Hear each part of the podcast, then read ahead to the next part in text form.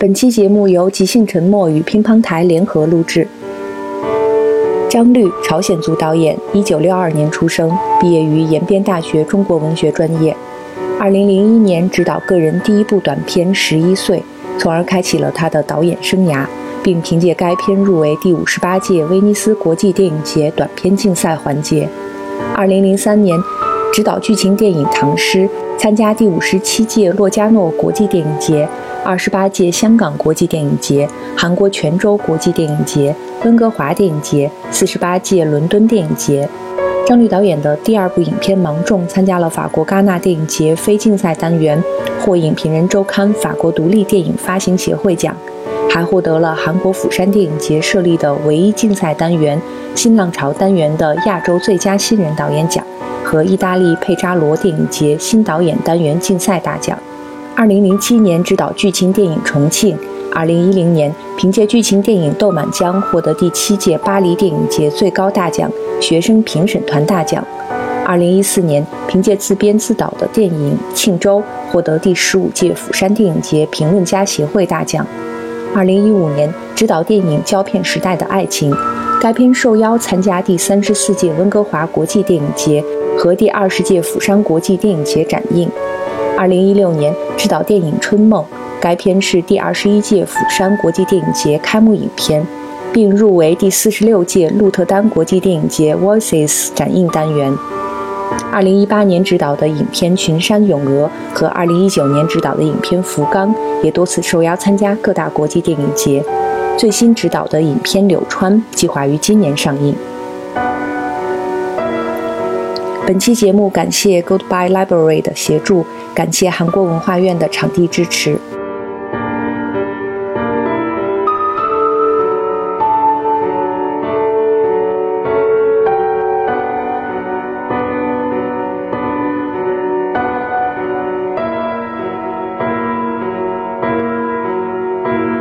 我们今天很开心，邀请到了张律导演来我们的播客。呃，我们这一期是乒乓台和即兴沉默，我们一起来跟张律导演聊一下他的电影和电影里的一些我们想聊的话题。张律导演给大家打个招呼吧。很高兴认识你嘛。然后于适老师和小光呢，他们都是在做翻译的。我们要不就先从翻译开始聊起。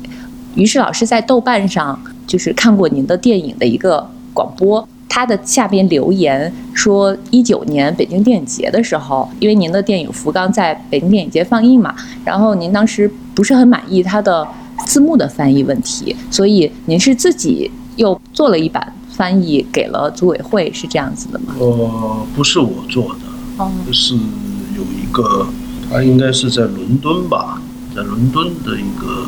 就是朝鲜族，嗯，也是做电影方面的。北京那时候一个七九八，还有个叫林相吧，嗯嗯嗯，他们要搞一个什么，呃，放几部我的片子，啊哦对，然后他们请了那个伦敦的那个人翻的，嗯，哦，所以我其实不是我给的，是那发行公司给的。哦，我就是特别的好奇，因为一般我们很少会专门说到一个电影字幕的翻译问题。所以我看到这条消息的时候，特别想问张律老师的就是，您所要求的这个电影字幕翻译有没有您的自己的标准？它和文学翻译有什么不一样吗？呃，我觉得可能是跟文学翻译还是不太一样。主要翻就是就就是台词嘛，这台词呢，就是说，它它电影中有一个那个时间段嘛。就在他那个画面里面，有多少字出来舒服，这个也要考虑进去。然后还是尽量的忠实于那个原文的，就那个人说的话。有时候呢，一个是好像这个字幕的翻译有一点像那个什么机器翻，然后再 再调一调，感觉有这种情况。还有呢，就是这种。那个时间段掌握的不好，这个画面已经过去了，然后呢，那个话还没讲明白。哦，可能电影的字幕翻译可能跟文学还是还是不一样吧。另外有一点就是会不会专门根据角色和他的状态的不同，然后有一些语感的东西也要特别的把握一下。就是您觉得导演在这方面应该特别有发言权吧？比一般的个翻译来讲，这两种语言都知道的导演的话，他会对这个稍微挑剔一下吧。你好比说，你把我的片子弄成别的语言，我可能是怎么样，我都不知道。嗯，还有一个问题就是关于这个剧本的。我听说，嗯，张律导演写剧本的时候，一般就是先从一个大纲开始写，然后，呃，所谓的这些台词啦什么，是不是有很多都是在现场的即兴的部分？所以对这个对于字幕的翻译的要求也比较高，因为它不是按照一个剧本。现成的文本来翻的。其实这个即兴的部分也是，就是在现场，通过现场的这种氛围，让那个演员，我还是给演员台词的。现场现场可能休息的时候，我写出来给他。但是说呢，就是说每个人说话的那个语速啊，呃，习惯不一样嘛。就按那那个演员和那个人物的情绪来，但是说这个你这个字幕的翻译，毕竟是在后期做嘛，就我觉得可能没有太大的区别吧。那到现在为止，张律导演，你到现在还是写剧本的时候？这么随意的吗？呃，写一个大纲就好了。每个片子都不一样，是有的可能就是一个梗概就出去拍，还有呢就是说比较完备的剧本，到了现场又可能改的面目全非。像你要在国内拍片呢，还是需要一个比较完整的剧本，因为有有投资，投资方主要是依据。剧本来投资嘛，嗯，没有这个根据的话，他就不会理你。但韩国呢，也是，就体量大的话呢，还是需要剧本；但体量小的话呢，就很少的钱，几个大家都认识的一线演员帮忙的话呢，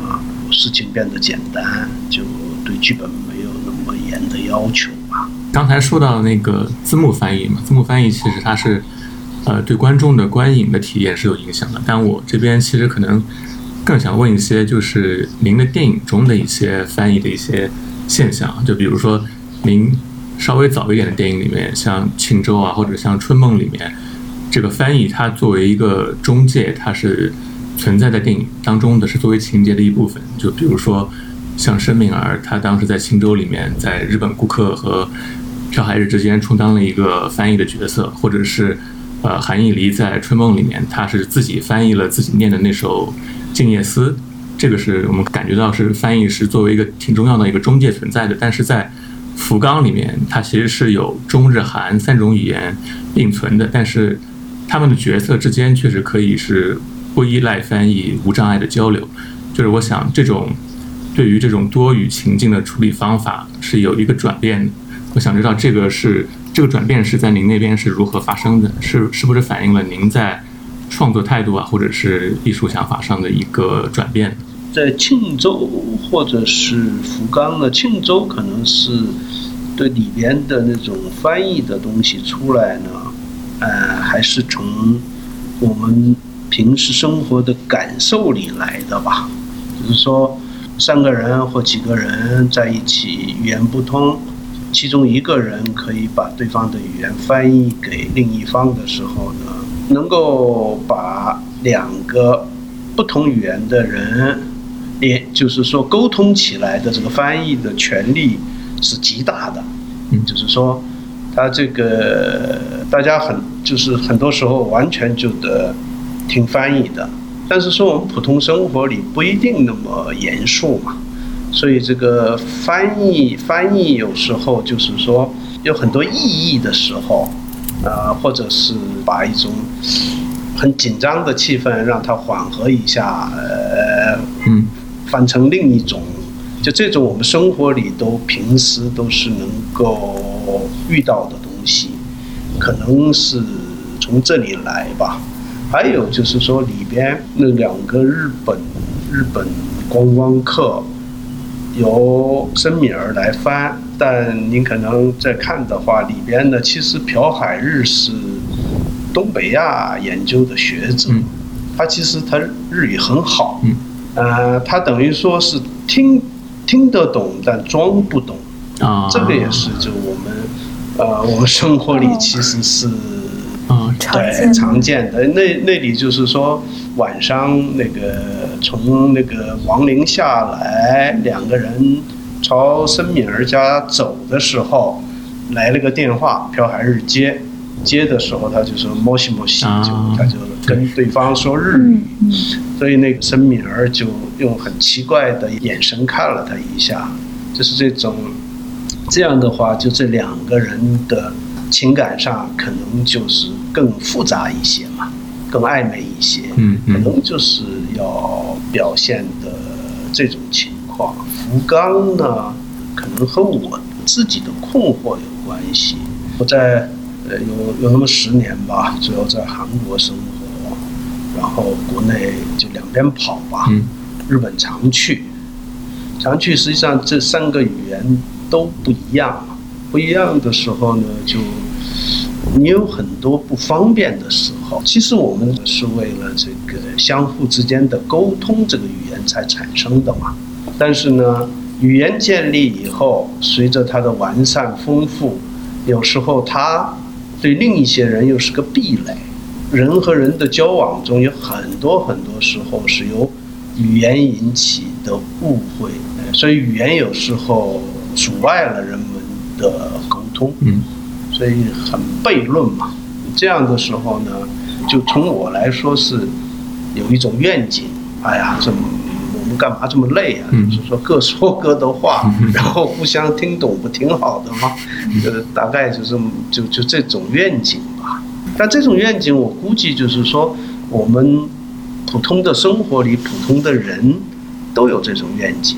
嗯，姜绿导演，您最初是学文学出身的，然后之后才开始转行做导演。其实我们《即兴沉默》第一期的话题也是那些写作，然后也有出过书的那些导演，我们有聊过这个。呃，就是像整个亚洲，就东亚这边，我们比较熟悉的，像您的好朋友李沧东导演，还有中国的贾樟柯导演，还有日本的失之愈合导演，他们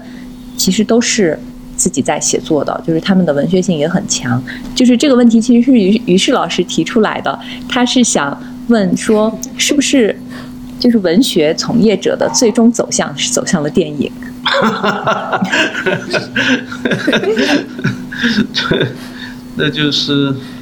因为我在很多那个就是呃报纸上面有看到，因为张律导演曾经专门说过，这个有一些小说看过就看过了，就是觉得没有必要拍成电影，但是有一些就是一定要拍电影，而且还说过要远离文学，所以我当时就跟张从聊的时候在想说，会不会这个就变成了以后未来多媒体时代的一个必然的走向，就是你从文学出发，然后最终都会走向电影。我我我倒觉得就是说，搞文学的还会搞文学，就是一般搞文学搞得不太好的就跑到电影那边去，这个有这个有可能。我我可以讲一个我自己的亲身经历，就韩国啊有一个叫创作与批评社。韩国几乎是最好的一个出版社。就我九十年代第一次去韩国玩的时候，李沧东还带我去那个创作与批评社找他一个编辑去玩儿，所以那个那个建筑我就九十年代去过一次。后来应该是前几年吧，前几年这个创作与批评社呢，他们每隔一段时间就请这个不同领域的人来讲一讲，然后呢，他们出版社的人，还有一些作家、文学家，还有翻译，拿这个主题就请一个人过来谈。那次把我叫过去了，他们又请了一个座谈的就主持人，是一个电影评论家，是新任的，刚刚前不久。新任的这釜山电影节的新的主席，啊，他中文的发音我不知道，姓徐，反正的是他呢做主持，然后下面坐着的人呢全部都是作家和文学评论家，还有文学翻译。但这个这个主持人呢，就第一句就给我提问，说：“我记得你在某某什么时候在那个杂志访谈的时候呢，你说了一句，电影和文学的关系最好像亲家和厕所一样远一些。”这么一说，你这是你这个是什么意思？然后就坐着的全都是作家。搞文学批评的，就那个大家的眼神儿都是我能这个感受到，那个眼神都不是友好的，你知道吧？然后我我就在那儿很尴尬，尴尬那也得怎么也得找不回来，找不回来就就我说可能我说的这个文学和电影的这种距离要远，我说的不是整个文学，主要说的可能是。小说，因为小说这个东西呢，就那种那个覆盖力、吸附力，我觉得是极大的。就是说，你把所有的东西都能装进去。你去做别的创作行业的时候，特别是电影的时候，你这个小说的影响可能对你太大。还有就是观众的评价里带着很多对跟小说没有什么太大区别的要求。呃，从这个角度，我说的电影是要跟小说保持距离，或者是要有警惕性。其实这么说也没有太大的那个说服力嘛。然后，那我就只只能找了又找了一句，就说可能跟小说要远，但是跟诗歌怎么起逆都没有问题，因为里边有诗人。说到这儿，然后那边。坐着一个老人，那个老人其实就是创作与批评社的创始人，是韩国的思想界里最有影响的一个叫白乐清先生。然后他出来解围，他就说：“啊，我能理解这个张导演的意思。他说这个像这个诗歌也是，诗歌跟小说不近，跟音乐很近啊，就把我给解围了。”有有过那么一次事儿，文学和电影可能互相学习的地方应该是很多的，但是一定要保持距离，保持警惕性吧。嗯，我有一个呃很深的印象是在二零一九年，当时我去首尔，因为张律导演当时请我吃饭，我们吃完饭是呃往外走的时候，在这之前呢，我其实有向张律导演提议说可以。做一些就是写一些书，然后做出版。但是那个画面现在一直记在我的脑海里。是我们当时从那个餐馆往外走，推开门出去，呃，我是先出去的，然后张丽导演在我身后。我当时就说了一句：“还是希望您能够写书。”然后导演就在我身后说：“我要离文学远一些。”然后我们这个时候就走出来了。我没有再往下接，但是这个画面我我一直留在我的脑海中。我觉得这非常像一个电影的结尾。对，我就你快要从事电影，真的吗？问一下导演，因为我我这边是电影学院，那么您刚才说这个呃电影跟文学的距离要远，但是呃其实我想问一下，就比如说刚才也提到有中国。现在有一些导演，他的这个作品跟文学的距离比较近，像贾樟柯导演去年也刚拍了一个纪录片，叫做《一直游到海水变蓝》，他自己是跟文学这个关系亲缘关系比较近的。那您刚才说这个，我有一点想到法国以前有一个，呃，导演，他叫布列松，他写过一本书叫《这个电影书写札记》。那可不可以这样理解呢？就是说，其实电影它应该为自己立法。啊，而不是说追随小说或者是文学的脚步去榨干这个故事而已，而是在这个电影的范畴里面有更宽广的内容可以去探寻，可以这样理解吗？他总结的太好了，就是说这个，就我们通常说的小说，主要还是故事嘛，情节、故事。电影它不是为了情节和故事产生的。而是说，因为它之前产生的小说和戏剧的这种能量太大，还有资本的力量，还有很多别的力量加入，电影就变成一个影像化的小说的东西。嗯这个其实是跟电影的诞生是没有关系的。这样的话，等于说把电影能够很丰富、很广阔的表现出来的东西给框住了，被一种情节、被一种故事给框住了。所以我们的电影还叫，就是没有办法，现在还叫剧情片嘛，甚至受呃苏联电影的影响。我们的剧本还叫文学剧本嘛？我觉得文学剧本这句话就就有很大的问题，就是嗯剧本就是剧本。所以我有时候呃放映完一个电影有观众对话的那一场去的话呢，就有的观众就跟我说：“哎呀，看了您的电影，就像读了一篇小说的时候呢，我不知道哪儿 我不太高兴。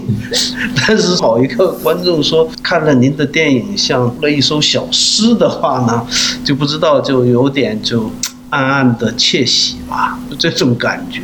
嗯我看完那个胶片时代的爱情的时候，就是感觉是看了一首诗，是一场影像的组成的时光。啊，谢谢谢谢。对，因为我看张律老师也直接在电影当中就引用了诗人的诗句，比如说这个诗句的呈现方式可能会是啊、旁白，然后我们也在画面上面看到了字，这样的很多的元素，它不是传统意义上好像这个就是电影画面，电影画面有人物有情节，不是戏剧式的那种呈现，反而是一种其实是和文学关系我觉得挺近的一种呈现。我其实挺好奇的，就是想问一下导演，嗯、像在电影当中，就是说对诗的直接的呈现和这个电影本身，它作为一个诗的载体，或者说是一个诗电影这样的拍摄方法是怎么考虑的？当然，这个一个电影里透透露出一种诗意是一回事，还有直接用诗是一回事嘛。就是说，你这个直接用诗的时候呢，肯定是就在那个情境里是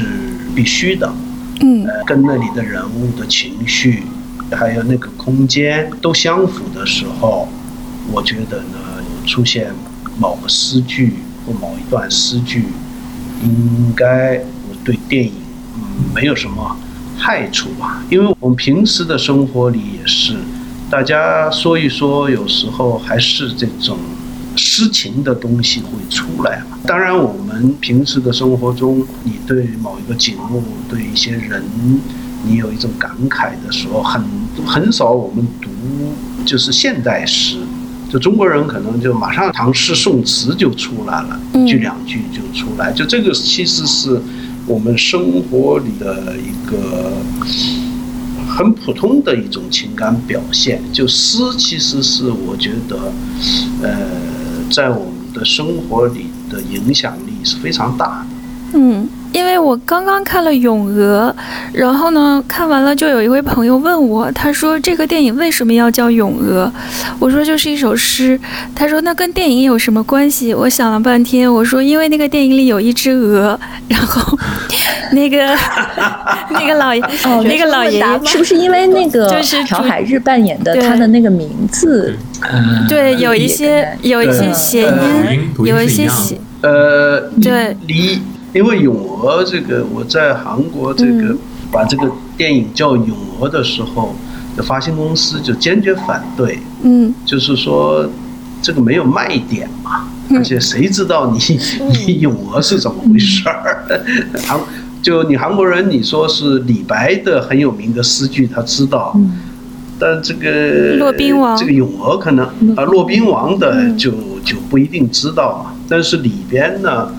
我是什么呢？就是说，当然有我的设定吧，还是从人物出发的。一个是呢，就是这个朴海日扮演的这个角色，就是他的韩文的发音和那个咏鹅韩语的发发音是一样的。嗯还有一个是什么呢？就里边我设定了他，呃，读过三年的华侨学校，在韩国的观众中也有人问他为什么喝醉了在那儿又跳着舞念一个莫名其妙的咏鹅。我说只要是有中国文化背景的人，你只要是幼儿园、小学的话，都是手舞足蹈的，小孩们都会念咏鹅。就这种最简单的东西呢，就进入到一个人的身体里后，呃，就是说他可能平时不知道怎么回事儿，但是这个节奏已经进到了他的身体里，到某个情节点，他就会在某在进入某种情境的时候，就这这个节奏会发作的。嗯所以我是从这么想的。所以这个像像电影有时候就是，当然发行公司就说，韩国的观众中有多少人能够理解这种你的设定和这种跟咏鹅的关系？那我说是，嗯，可能是大部分人不知道，但是说。那知道的人就不是观众吗？就是说，这个有时候电影这个东西，就是说以大众的名义，就把很很多个体的那种很细微的体验都给你抹杀掉，所以嗯这个也是一个小小的反抗吧。嗯嗯，这个是不是也是您刚才说，就是说其实诗和我们的关系是很近的，他可能喝醉了以后变成一种身体记忆。对对对，所以我觉得就是可能电影呢，把身体里的这种记忆，因因为毕竟是用视听表现嘛，嗯就可能就在这种时候，可能是比那个小说有强项。嗯嗯，所以这个电影可能就是说，一定要找到自己的视听的这种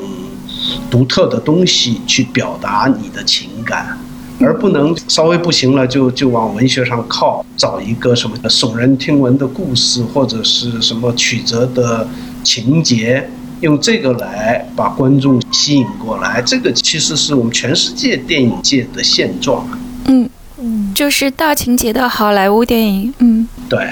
嗯，我刚才其实正好接着静飞老师刚才的那个问题啊，就是在《咏鹅》当中是有这个《咏鹅》这首诗，然后在电影当中其实出现的很多的还有尹东柱的诗。还有就是包括尹东柱他生活过的一些地方，包括福冈也会涉及到这个问题，所以我就一直觉得说这个尹东柱的诗算不算是张律导演当中电影当中的一个母题，然后他会不断的进行反复，然后用电影的这种语言把他的这个历史跟政治的意涵都能够表现出来。我其实是没有仔细的想，其实导演的工作其实是很多是是身体性的，可能导演想的没有太多，但是你想去表现的那个空间、那个人物，它会自动的带来很多的东西。你好比说是咏鹅的话呢，就里边的那个朴海日。呃，扮演的这个角色呢，这里边我有个交代，我写过诗，后来不写了。嗯但是说他的那个整个的那种状态，我觉得还是一个诗人的状态，不一定写诗的人就是诗人。他的那个状态是诗人的状态的话，我有时候也把它叫做诗人。所以我里边呢，他是一个诗人。然后呢，只要是韩国的诗人或学，就是年轻时候喜欢过诗的人呢，对尹东柱的诗都很熟，在他们来说，就是他们的几乎是第一号的国民诗人嘛。就里边的这个朴海日的爸爸雇的那个保姆，他们家雇的保姆是尹东柱对，而且是尹东柱老老乡，就是不是老乡，就是他远亲，就是那个、祖父的对，就延边的，就叫现在叫龙井市明洞村，原来是叫合龙县明洞村。因为我也是我的老家嘛那边，所以我也常去那边。嗯、你要到尹东柱的老家，你去看呢，就就就就他的那种老乡和亲戚都也很多都在都在韩国在打工。就我开玩笑，就要尹东柱要年轻，要现在在，他可能也去韩国打工去了。就是说，他这那里边的人物会跟尹东柱的诗是有关系的。还有，就可能我从我个人的话呢，也喜欢尹东柱的诗，还有就是我在教书的那个学校的前身叫延延禧专科学校吧，现在叫延世大学。嗯尹东柱就是这儿毕业的。我们学校就有尹东柱的诗碑啊，还有你就开玩笑就说是跟跟那个跟高丽大学、高丽大学和延世大学老是老是这个斗来斗去。延世大学骂那个高丽大学的时候，说你们就出来一个李明博，我们是出来了尹东柱。在 学校里到处能看到他的影子，呃，所以就可能就也也进入到我的情绪里吧。到福冈呢，也变成您的身体记忆。然后到了福冈，尹东柱就不可能不出现，也是跟那个人物有关系。我设定的那里边的两个大叔呢，是他们的他们的青年时代是八十年代度过的嘛。八十年代的青年人对尹东柱也是非常非常热爱的，而且八十年代在。韩国是那种整个社会是激变的时期，其中的一个人去了福冈，我觉得他要他的那个餐厅里贴上一首诗的话，一定是尹东柱的诗。还有更重要的呢，尹东柱最后是在福冈走的嘛，那么一个嗯柔软的诗人，而且其实好多人都说他什么什么抗日志诗啊。其实我觉得他就是一个呃乡土的抒情诗人，他是非常温和的一个人，不是那么激进的人。但是呢，他在光复的前夜去世，他的反抗是什么呀？那么温柔的人，但是他是真正的彻底的反抗者的意义在哪里呢？他就是坚持用母语创作。呃，这个就被当时的殖民者所不容的。呃，你说我在福冈拍这么拍这么个电影，所以这个尹东柱会自然的出现吧？嗯，我我想问一个台词的问题，就是其实我觉得导演虽然拍的都是一些区别于大情节的诗意的电影，但是其实这个电影看起来。还挺有幽默感的，甚至有一些喜剧的色彩。有的时候，刚才这个，嗯，《咏鹅》里面有一句台词，那个呃，男主角他约会的这位对象说，以前曾经写过诗，但是现在不写诗的人是最坏的，就是。这个台词我觉得写的非常有意思，他有什么？对，您您是遇到过这样的人吗？呃，那倒也没有，但是他好像隐隐约约指向某一些历史背景吧，就是说，比如说以前曾经在某一种运动当中走在最前面的人，当这一切尘埃落定之后，他们又转身一变变成了什么样的人？我在这个台词里面我不确定啊，就是说创作者是在讽刺他呢，还是？有一些调侃呢，还是真的是非常好玩的一句台词，所以我印象很深刻。嗯，可能是都有吧。我现在可能越来越老是能感受到的一个东西是什么呢？你青少年时代的好朋友或你认识的人，多少年后再去见到他的时候呢，你完全不认识这个人。呃，其实青少年时期是我们的身体也好，我们的思想里也好，尽量的要善良，要干净，就这种这种成分比较大吧。一般来说，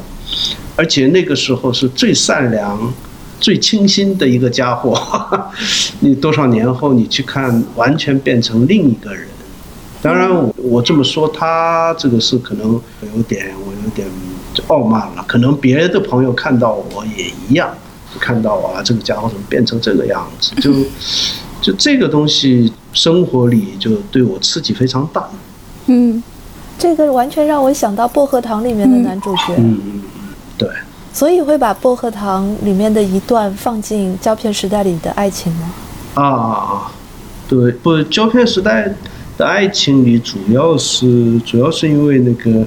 那里边。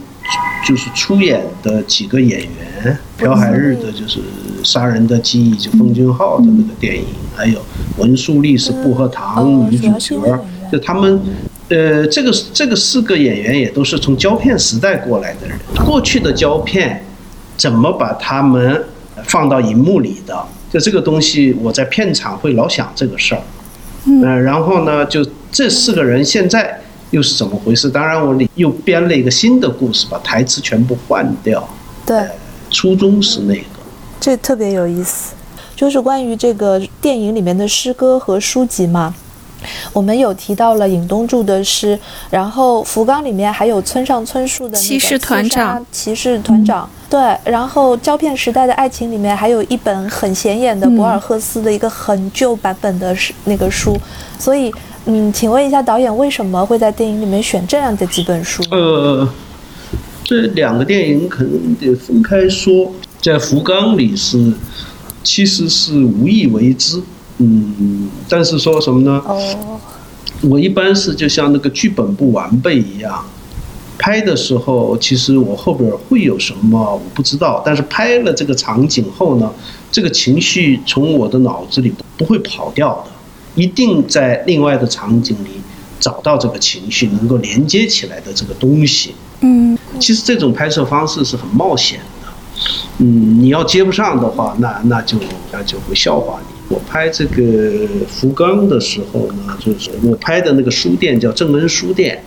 那个书店里边呢，我一看，哎，真的就摆着那个《金瓶梅》，就韩国翻译的《金瓶梅》，然后我就觉得，哎，怎么这个里边有《金瓶梅》，就很很奇怪嘛。然后我里边的那个老来这个二手书店的这个这个小姑娘，又奇奇怪怪的小姑娘，那她会不会看这个书呢？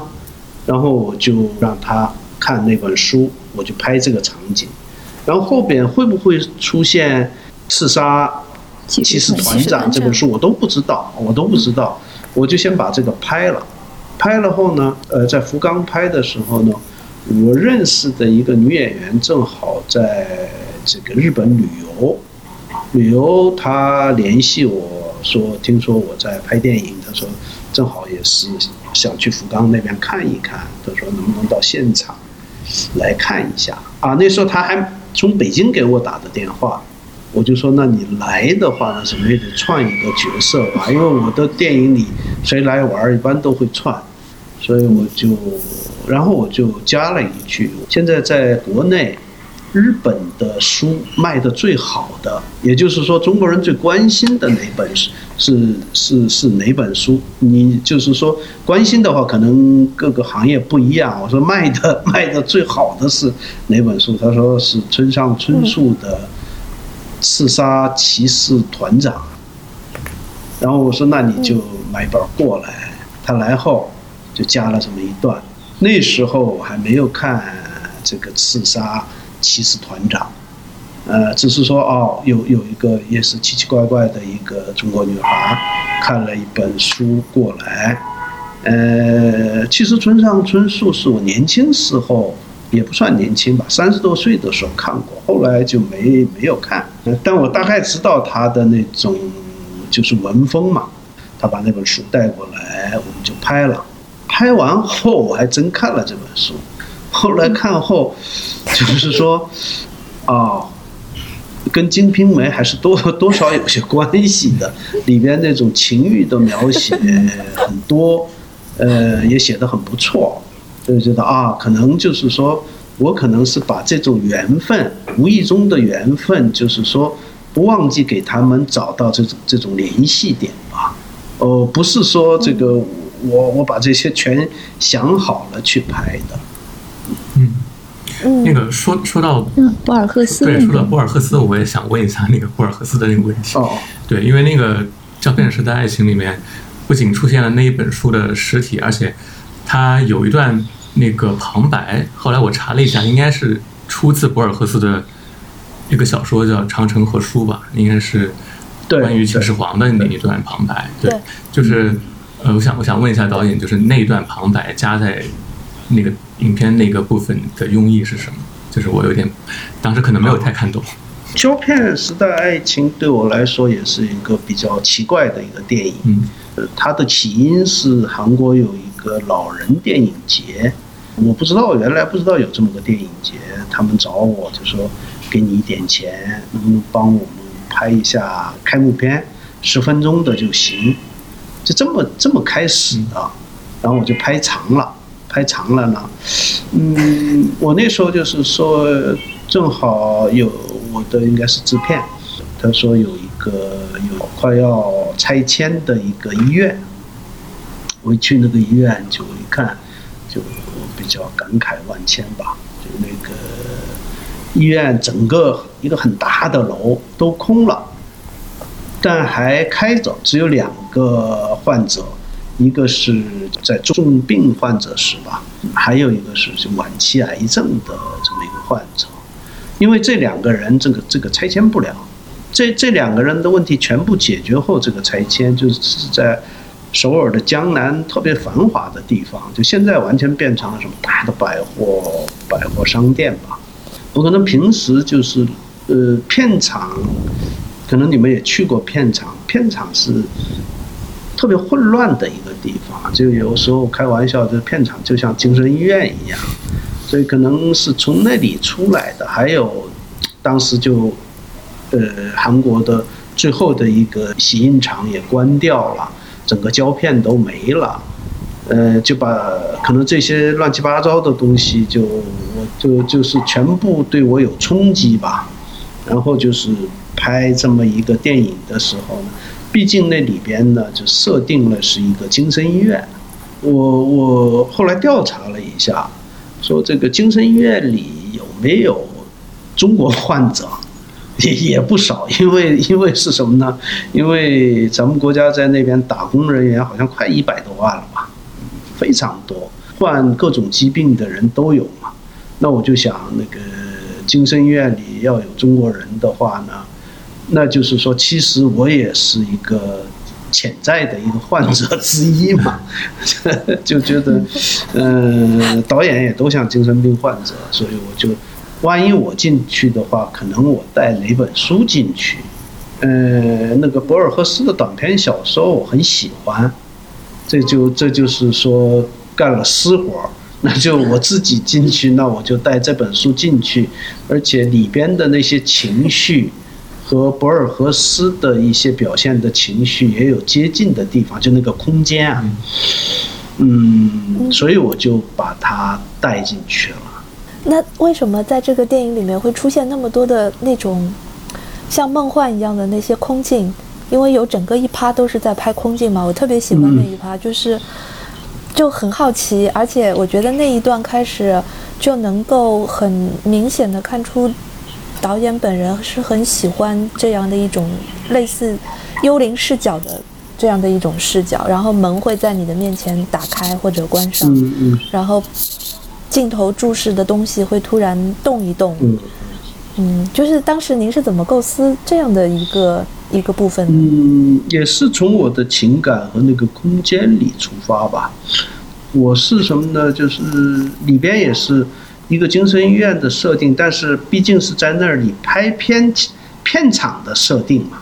一个电电影工作者呢，就是说拍完一个电影，对待你拍过的那个。那个空间，那个地方，几乎百分之百都是始乱终弃，就拍完就拍屁股就走了。呃，我也一样，其实是我们在那里，不管是几天或几十天，在那里拍的那些情感，难道我们一撤就全部没有了吗？就我有点怀疑这个东西，就我老觉得，就那个就是只要我们的情感在那个空间里出现过，人走后。那些痕迹还在那里，就老有这种这种情绪在。胶片没了嘛，全世界范围内基本就没了嘛。现在在亚洲，你要用胶片拍，还得去日本，日本洗。日本还是比较有这念旧的，这个还韧性还挺大的。那你说我们是从胶片的时代工作过来的人，你的很多情感、很多人物。都装在那个胶片里，那胶片没了，就真的就我们的情感就没了吗？是，数字的影像这个东西更方便，呃，我也从来不反对用用数码拍，数码有数码的美学，但是说胶片的美学又有胶片的美学，不是因为这个美学不行了，这个东西没了，而是说我们始乱终弃嘛，就资本嘛，资本就是说玩完就走了。那难道就是说为了方便大家，或者是你赚更多的钱，你就这个原来的情感就装载我们情感的那个载体，你就你你就扔掉吗？就这种东西里边，我就这种乱七八糟的东西就想嘛想，所以我就其实那个就是拍一个十分钟的东西，就拍了三三天拍完了，演员也都走走掉了，然后好几天我睡不着觉。就就刚才我说的这种情绪一直在，然后就因为一个剧组散了后呢，就再再聚全是几乎不可能，所以就都去别的剧组。正好那几天有几个人还在，那我就把几个人叫过来。那我我说我想再拍两天，可能要变成一个长片，然后就约定的那个时间到了那个那那个地方，呃，工作人员。都问演员几点到？我说演员不到。我说演员我没叫演员，我就那个之前呢，我就去一些朋友家里，把一些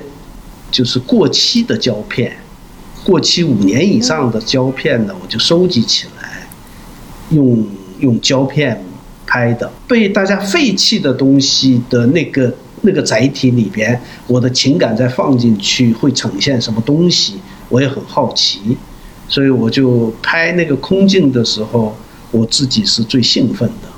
然后拍出来后，哦，发现就还挺好的。嗯。我我当时看这个电影的时候，是在学校的电脑上。对不起啊，导演，我们都没有那个 花在电影院里面 好好的欣赏您的作品，不小心那个。然后我记得我当时看这个电影的时候，就看得很入迷。虽然它不是一个大情节的、非常喧闹的电影。然后一边看到我一边就想，哎呀，这不是我想拍的，已经有人拍出来了。后来，对对对，但是后来我看完了，我其实在想，我说这个电影哦，原来今天听了您说，我才明白，说这个电影原来是在讲胶片，我一直以为是在讲爱情。他后来结束的时候有这样一个意象，就是我们看到男主角坐在河边，他在弹一个空弦，就是他拨动一个空弦。没没有没有声音，那样一个很有意味的结尾，好像您很多的电影都有一个这么很妙的结尾。我们好像之前也是在谈论这个，嗯，对我们我们讨论过这个问题，嗯，就是类似于这样这样的处理，包括像《春梦》结束的时候，有一个蛮刺激到我的，至少是最后刺激到观众的一个结尾，就是呃，易离最后是死了，对吗？那个女主角，对，呃，最好是按肖氏说。哦，好像是我们文学化的说法。你看看最后，最后你看导演最后没办法，还是借助于文学的力量。嗯。对，就是就是有一些蛮意料之外的结局。我想问一下，就是一般来说，我们处理电影故事，这个结局总是很难处理，因为也许在小说或者在文学当中，他要他不那么强行要求你一定有一个闭合的结局，也可以。但好像电影如果不有结局，观众就没办法走出电影院。那您在就构思结尾的时候，一般会是怎么去考虑呢？就让他嗯，所以这时候呢，首先得解放自己。就是不要不要在乎观众，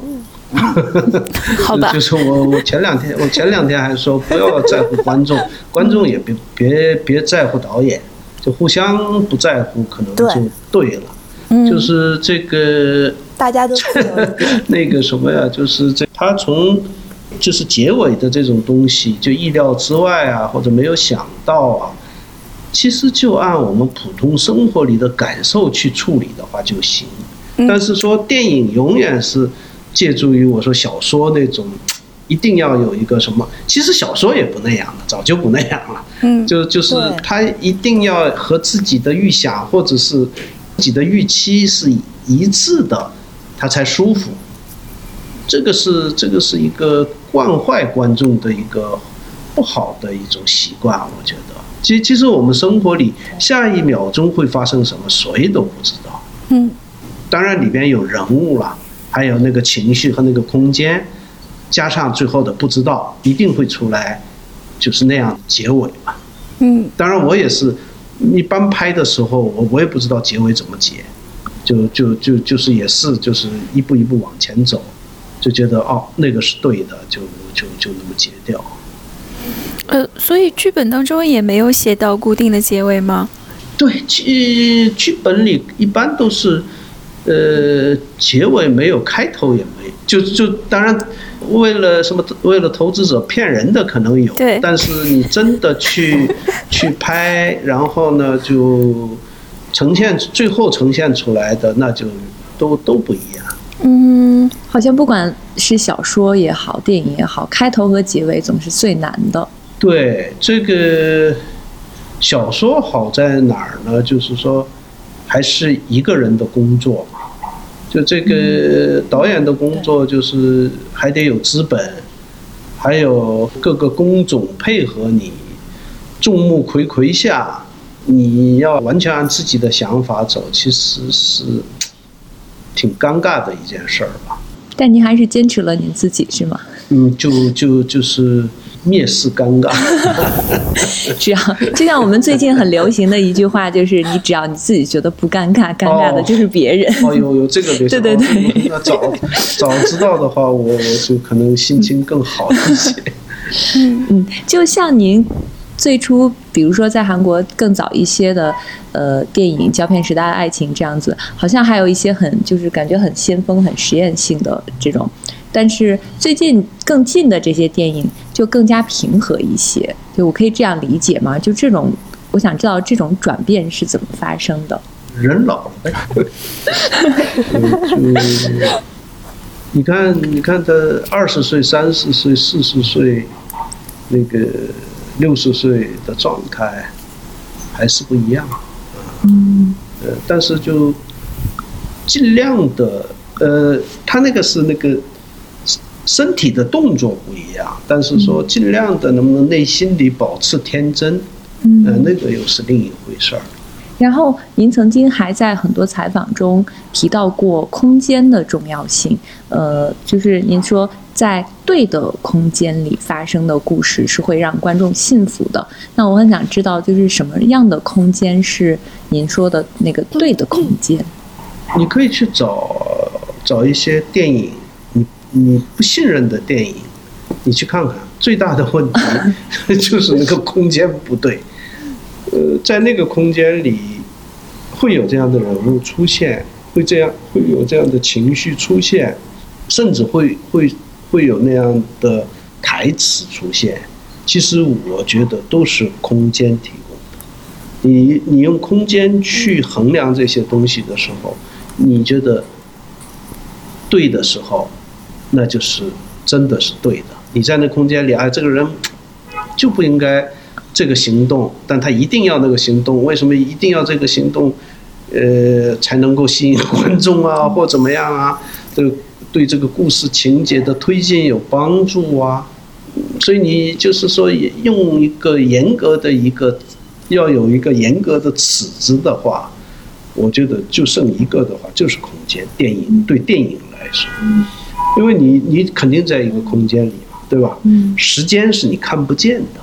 时间是你在这个空间里怎么让这个时间流动起来，流动起来也是由这个空间来决定的。就是导演，您很多好几部电影，其实它的片名直接就是一个地名或者是空间这么一个词，对，福冈啊、青州啊、豆满江啊，这些都是一个很确定的一个地点。然后，呃，这些地点其实很多都是跟比如说某个人的故乡啊，或者是呃乡愁啊这这么一个词有关系。然后我记得您在那个《咏鹅》里面还有一句，就是那个。茶室的那个老太太，她说了一句台词，就是说：“你在哪里，哪里就是故乡。”啊，就是我想知道您对于这句话是怎么理解的？就是对于故乡这么一个概念。你只要离开了故乡，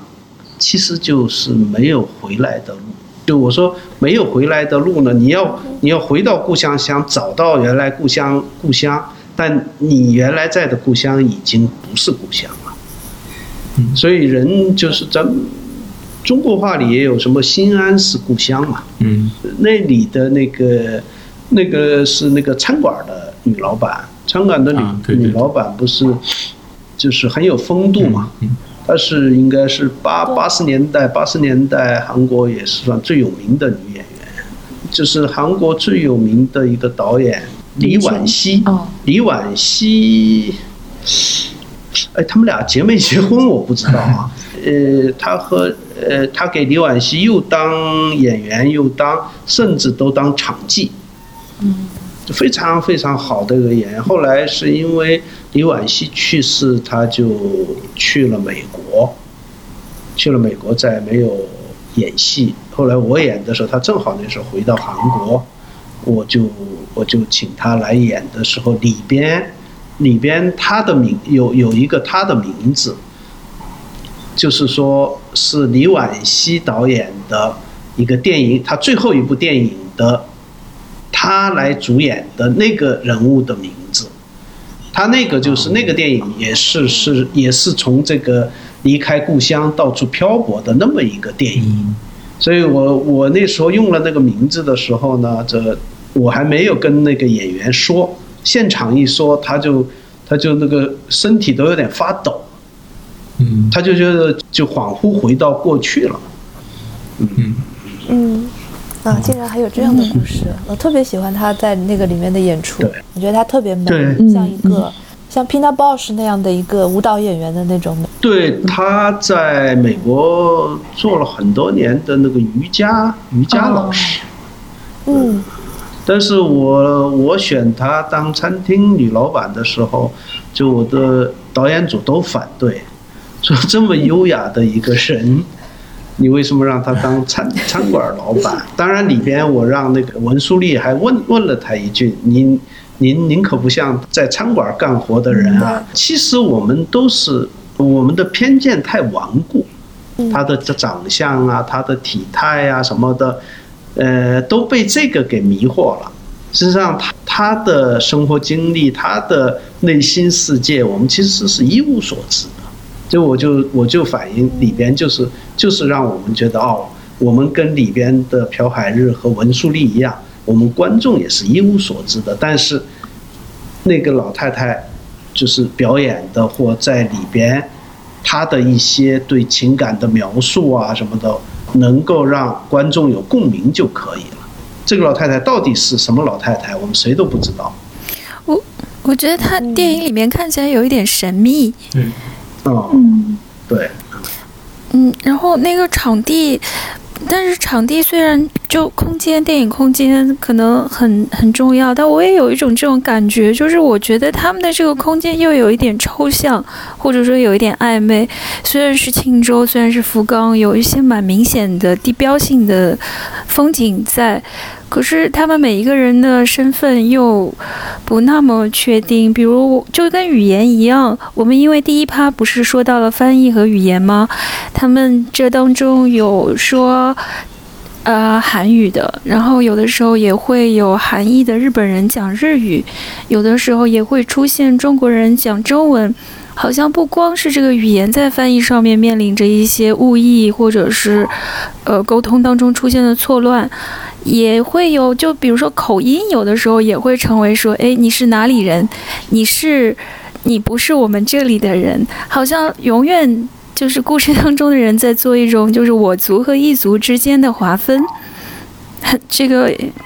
对的，就好像有一个这个巴巴别塔的存在，亚洲巴别塔的存在，而且就是作为不同的地域的这个观众啊，可能会感受不到其中的那种微妙差别。就比如说是朝鲜族的这个口音，跟韩国的这个口音，对于纯中国人来讲，就是对我是听不出来的。然后因为剧情当中明确的说出来了，它当中有一呃，就是咏鹅当中有一段儿，有一个大姐认错了他，然后就特别好玩儿那个情节。我觉得特别妙。就是他说你还装 你装什么韩国人？你不是那谁谁谁，你的朝鲜口音一定。要看他的那个胎记。嗯，对对对，就说你的朝鲜口音什么，嗯，怎么说？我是什么呢？可能我有点，呃，过不了一个关。嗯，大家搞电影的永远是把把观众当然资本更内啊，抽象的最广大的观众为他们拍片，嗯嗯、其他的那些小的不太理解的就可以忽略不计。呃，我过不了这一关。要我的话，顺序是相反的，就是我为特定的人群拍，更多的人看到，嗯更高兴。呃，你好比说是，你用上海话拍一个电影，你要上海人不信的时候，但别的别的地方的人也都不知道上海话精就是很准的上海话是什么，对吧？嗯、所以你说上海，那我呃当然上海是大城市了，两千万、三千万，那那跟十几亿比的话还少嘛。那我票房我我不太去想这个事儿，资本是这样，但是说你上海人看用上海话拍的电影里边的话，完全不是上海人的话，他对这个人物、对里边的情感都是不相信的，假的。呃，这一个关我是完全过不了，呃因为我在韩国过去在外蒙古拍过一个片子，就是也是韩国和法国的资本吧。呃，拍呢就里边有一个呃说平壤话的，而且是平壤的某一个街区的话的。呃，他们我我我专门有一个平壤的老师教这个女演员说，说的已经很不错了。但是呢，在韩国放映的时候呢，韩国都说，哎呀，他说的完全不是北边的话，因为韩国的北边的话都是被小品给夸张了的。嗯你你按正常的平壤人说话，他就不信。所以你说我这个是跟着哪边走呢？就是说，创作者其实是呃面临的一个很大的问题，就是情感上，你是不是要坚持一种诚，就是诚实，嗯就是你是不是从诚实里出发的？嗯、你像像这个有一个电影，嗯，我不知道你们看没看过韩国的韩国的电影叫《黄海》。哦，看过，黄海啊，那个电影里的那个就是那个黑社会的那个那啊个头，子，金陨石扮演的那个老板，他的我们老家话延边话完全完全一样。然后呢，呃，我们老家还互相赌，能不能在他整个电影里找出一句不像我们老家话，真的找不出来。然后我有一次在韩国某个某某某一个电影放映会上碰见他了，啊，我就跟他说，你就不要骗人了，你肯定是我们那儿来的，我开玩笑，我啊，你你隐瞒身份，然后他说，哎呀，嗯嗯，他他谢谢谢谢你你你们说我说的完全一样，谢谢，然后他还我拍影魔的时候，因为我表扬他，他还跑到这个群群山那边，就是请大家吃了一次牛肉。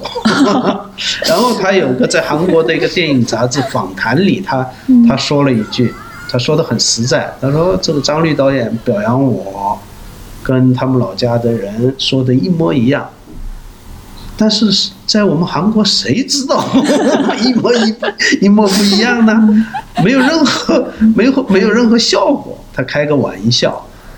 嗯、所以我觉得就就是这个语言问题，这个可能就是可能小说文学也涉及这个问题，就是说是不是那里的人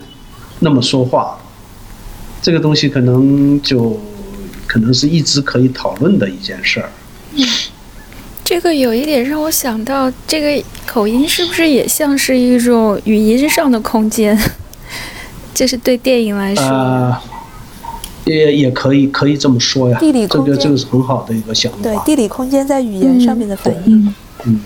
我想到了一个，今年韩国有一个影片叫《米娜里》，它入围了奥斯卡。嗯，呃那个导演我认识，嗯，得了最佳他是拿了对，最佳女配角。女配角，嗯，女配角。呃，在这里边，斯蒂文园女韩女主角是韩艺黎嘛？嗯嗯，我忘记在哪里看到了，就是说，在美国的韩裔美国人就是很喜欢这个电影，他们就会说说那个他们每个人其实说的那个韩语好像还是不太一样的，就是因为那个男主角他是一个呃在美国长大的一个韩裔，对他的那个韩语好像跟呃其他的演员。就说的不太一样，他已经很努力的在想要说的更地道，但是还是能被韩国人能听出来。但是其实我们看的时候就完全听不出来，就这这有一点点的差别。对，这个所以就是说，最好是那个地方的人也认，大家也大家不存在别别的地方不存在这个问题嘛，就他说错了也不知道。但是就是说，我说当地的人就觉得这是假的时候，哦，就是说，就我们是不是视而不见？视而不见其实是最大的是什么资本？嗯嗯就就是大部分人无所谓，你们为什么有所谓？其实我们好比说是，不管是电影也好，文学也好，呃，艺术创作呢，还是要把那种差异性保留下来嘛。这个努力还是还是要就是就不断的去做嘛。但是我们实际的工作中，就随便的随便的践踏就无所谓。就这种我看到了，特别是电影行业，太多太多了。嗯，当然这个有点，现在的形式来说，太有点吹毛求求疵。疵对我当然一边是疯狂点头，一边长叹一口气，就是这个，其实我挺想，呃，问一下张黎导演，因为您也在从事一部分的电影教学工作，对吧？那个我我其实平时也是面对学生比较多，那么现在的年轻的人呢，他其实面对的时代非常非常的不同，还不仅仅是资本的问题，比如说有互联网的冲击，那么电影毕竟是一个一百多年的艺术了，对他们来说呢，可能绝大绝大多数人对电影的认知，呃，即便是来读电影的同学，也是会觉得它是一个娱乐而已，就停留在这个层次上了。但是，当然，我非常非常的认同您刚才说，嗯，不管是我们努力的在电影中去保留这个文化的差异性，还是对人本身的观察这些重要的艺术性的东西。但有的时候，我其实是不太知道怎么去跟我的更年轻的同学们去讲说，嗯，那些不去追求大情节的这些呃跟人更相关的电影是更值得大家去关注的。有的时候我是会遇到一些这样的困扰的，我不知道您是怎么去解决这个问题，或者是跟更年轻的观众们沟通的。呃，我是教书主要是实践嘛，就是嗯带着学生拍嘛，嗯就导演戏，这个还可能是，就是说我道理讲不清或讲不通的时候，可以就是用用这个行动来 行动来沟通。就我这这个这个这个镜头就不对，哪个哪个就不对，可能就是简单粗暴一些。但是说呢，其实我我的学生中。就教学的话，其实就从某种意思就是说，他要出去后要进入这个行业嘛。这个之前的一些，当然教学不是这个整个全部是这样，但很重要的一部分，特别是电影系更是这样。就是说，你要出去到哪个剧组要工作了，你要拍片了。嗯呃，这个呢，就是说我还是就没有像我刚才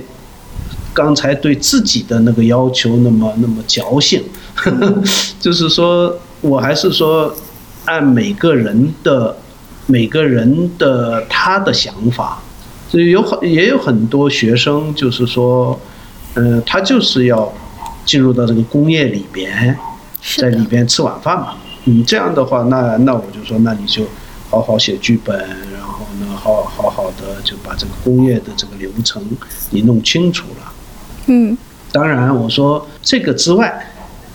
你要有个人的表达的话，你就不要妥协，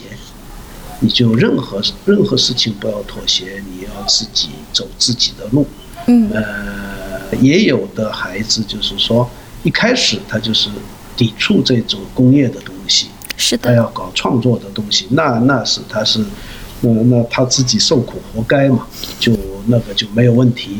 呃对这个要进入这个产业的孩子们呢，一个是你好好在那个产业里面做，还有一个你一旦在那个产业里做，但是说你自己还想表达的话，那你就不要两边都沾，要坚决一些，要要要就是说不妥协。嗯，我好比说我我举例子的话，你从拍独立电影出身，拍艺术电影，所谓艺术电影的人，去了去拍商业电影，然后说啊拍好呃拍拍到一定程度，我要回来拍艺术片，那个是弥天大谎，没有的事儿，没有这样，没有一个这样的导演，导师有从商业片拍得很好，突然有一天发疯了，就是说要开始要自我表达了。那他就绝不回头，他也绝不回头。那个里边，我们华语导演里有个典型的导演嘛，侯孝贤嘛，嗯就他原来是商业片导演啊，就是从从敌人营地里就是逃出来的人更坚决，所以从这边走走的人，你也别盼他再回来啊。跟学生就讲，你你就按你自己的想法走做就好了。嗯，我注意到刚才张律导演用了一个很有意思的词“敌人”，所以。大资本、好莱坞敌人阵营，阵营阵营，你们会把这两个分得特别清，就是就是这种势不两立的这种状态吗。不会不会不会，我觉得就是、就是看个人。嗯你好比说是你个人觉得妥协是舒服的，没有问题。你觉得不舒服那，你就千千万别妥协。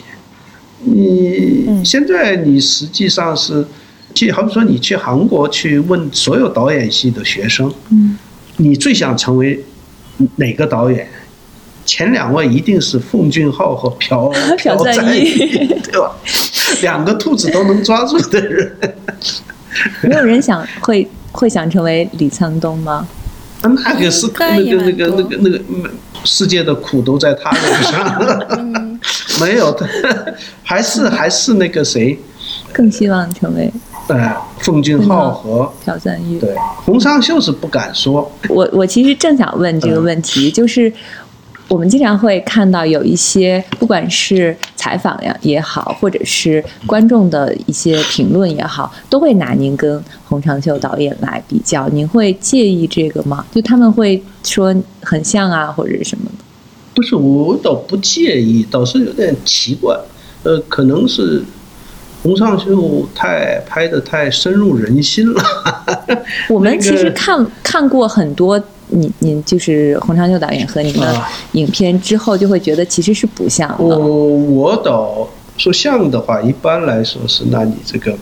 里边的人物像啊，或者是你的运镜的方式像啊，一般是用这两点去说嘛。人物呢，他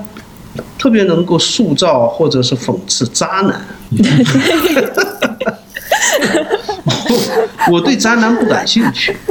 你看我的电影里没有渣男，不感兴趣。所以你看人物是完全不一样，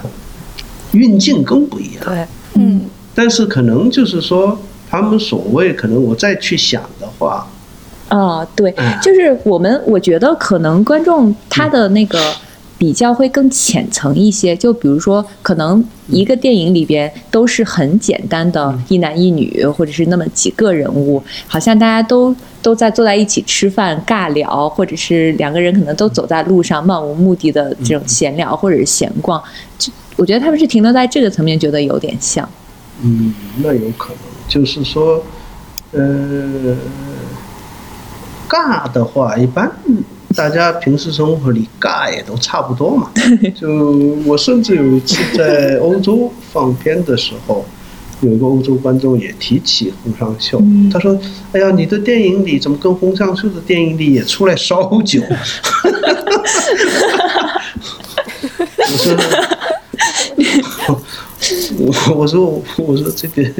这个韩国电影你再去看的话，其实每个电影里都有手球。嗯，但是洪尚秀的电影主要是在男女关系上的。我的电影是不是完全是男女关系，我自己也不清楚，就可能男女关系有时候是个影子，嗯，就可能对，不知道。我哪天我也想，我也想办法，就是拍的跟他一模一样。但是他还是就是说，他的那个人物就是就是深入人心的话，就是一个可能是一个对那种。最渣的那些知识分子和导演，主要是导演这这这一类动物们，就是说他描述的特别好。嗯，我觉得那个普通观众或大家会觉得像的，可能有一个原因啊，我猜测，就是因为大家都是有一点低成本作者电影的样子，可能比如说人物比较少，布景也比较极简。那么感觉上，这个电影应该不会花很多钱，不需要有非常大的，不需要非常大的资本负担，也就意味着创作上面有比较大的自由，可能这种直直觉的观感上面会有一些类似吧。对，我看好像哪儿有，我也看到了，说这个就呃，洪尚秀是韩国的那个红麦，啊，有这个说法，完全完完全完不，其实完全不一样。是的，嗯。啊，红麦也是低成本的去拍嘛，对，嗯，但其实是完全不一样。但是它被冠名为韩国的红麦，我们可能是对某一个事情的概括或一种说法吧，嗯，就喜欢比较简单的去归类，不愿意去去再仔细的看啊。其实是我们我们应该看不一样的地方嘛。嗯，呃，就这个东西，就是当然就是你这个让让观众这要求这样，也也不对。下次开始，我我把这个预算弄高一点，那就拍成李沧东。我觉得很很明显的一个不一样的地方是，洪尚秀电影里面几乎不涉及任何社会议题或者是地缘政治方面的东西，但是您电影里面肯定是。基本上每部都或多或少都会有点一下或者怎么样，觉得这一点其实很大的不同。嗯，有可能就是说，因为他的他的生活一直在一个学生和导演圈子里嘛，也始终他妈妈原来是搞电影的啊。像我，我可能还是跟我自己的生活的范围有关系，就我的那个生活周围就是各种各样的人会出现。可能我就会去想这些人，所以会出来出来更多别的阶层的人吧。嗯，还是跟两位导演的背景不一样有关系的。嗯，或者是人不一样。在二零一九年年底的时候，您拍了新片《柳川》，然后这个电影我们其实还挺期待的，大概。现在能确定什么时候可以上映吗？我们什么时间可以看到？呃，现在准确的没有，但是今年能上，应该是今年能上。那我们就非常期待。嗯，我觉得今天受益匪浅。嗯，确实听张力导演说了很多创作观，还有各种各样，对我自己都非常非常的有启发，非常非常开心有这个机会啊。是的，知道了很多电影的这个片段的背后的一些小故事，听的都非常。聊完之后，我们感觉更更爱张律导演的电影了。我觉得有有几个片段，我可能会重新的再去看一遍。有有几个电影是的，而且像张律导演在呃国内更早一些拍的电影，我们其实看的还挺少的，重新再看一下。非常感谢。张律导演今天跟我们一起聊了这么多，如果是有想要问张律导演更多问题的，也可以在我们本期节目底下留言。也感谢静飞老师、于适老师还有小光，感谢即兴沉默的两位，我们终于联手做了一期特别好的节目。谢谢两位主播，也感谢乒乓输赢的两位主播，谢谢大家。那我们今天就到这里，谢谢大家，拜拜。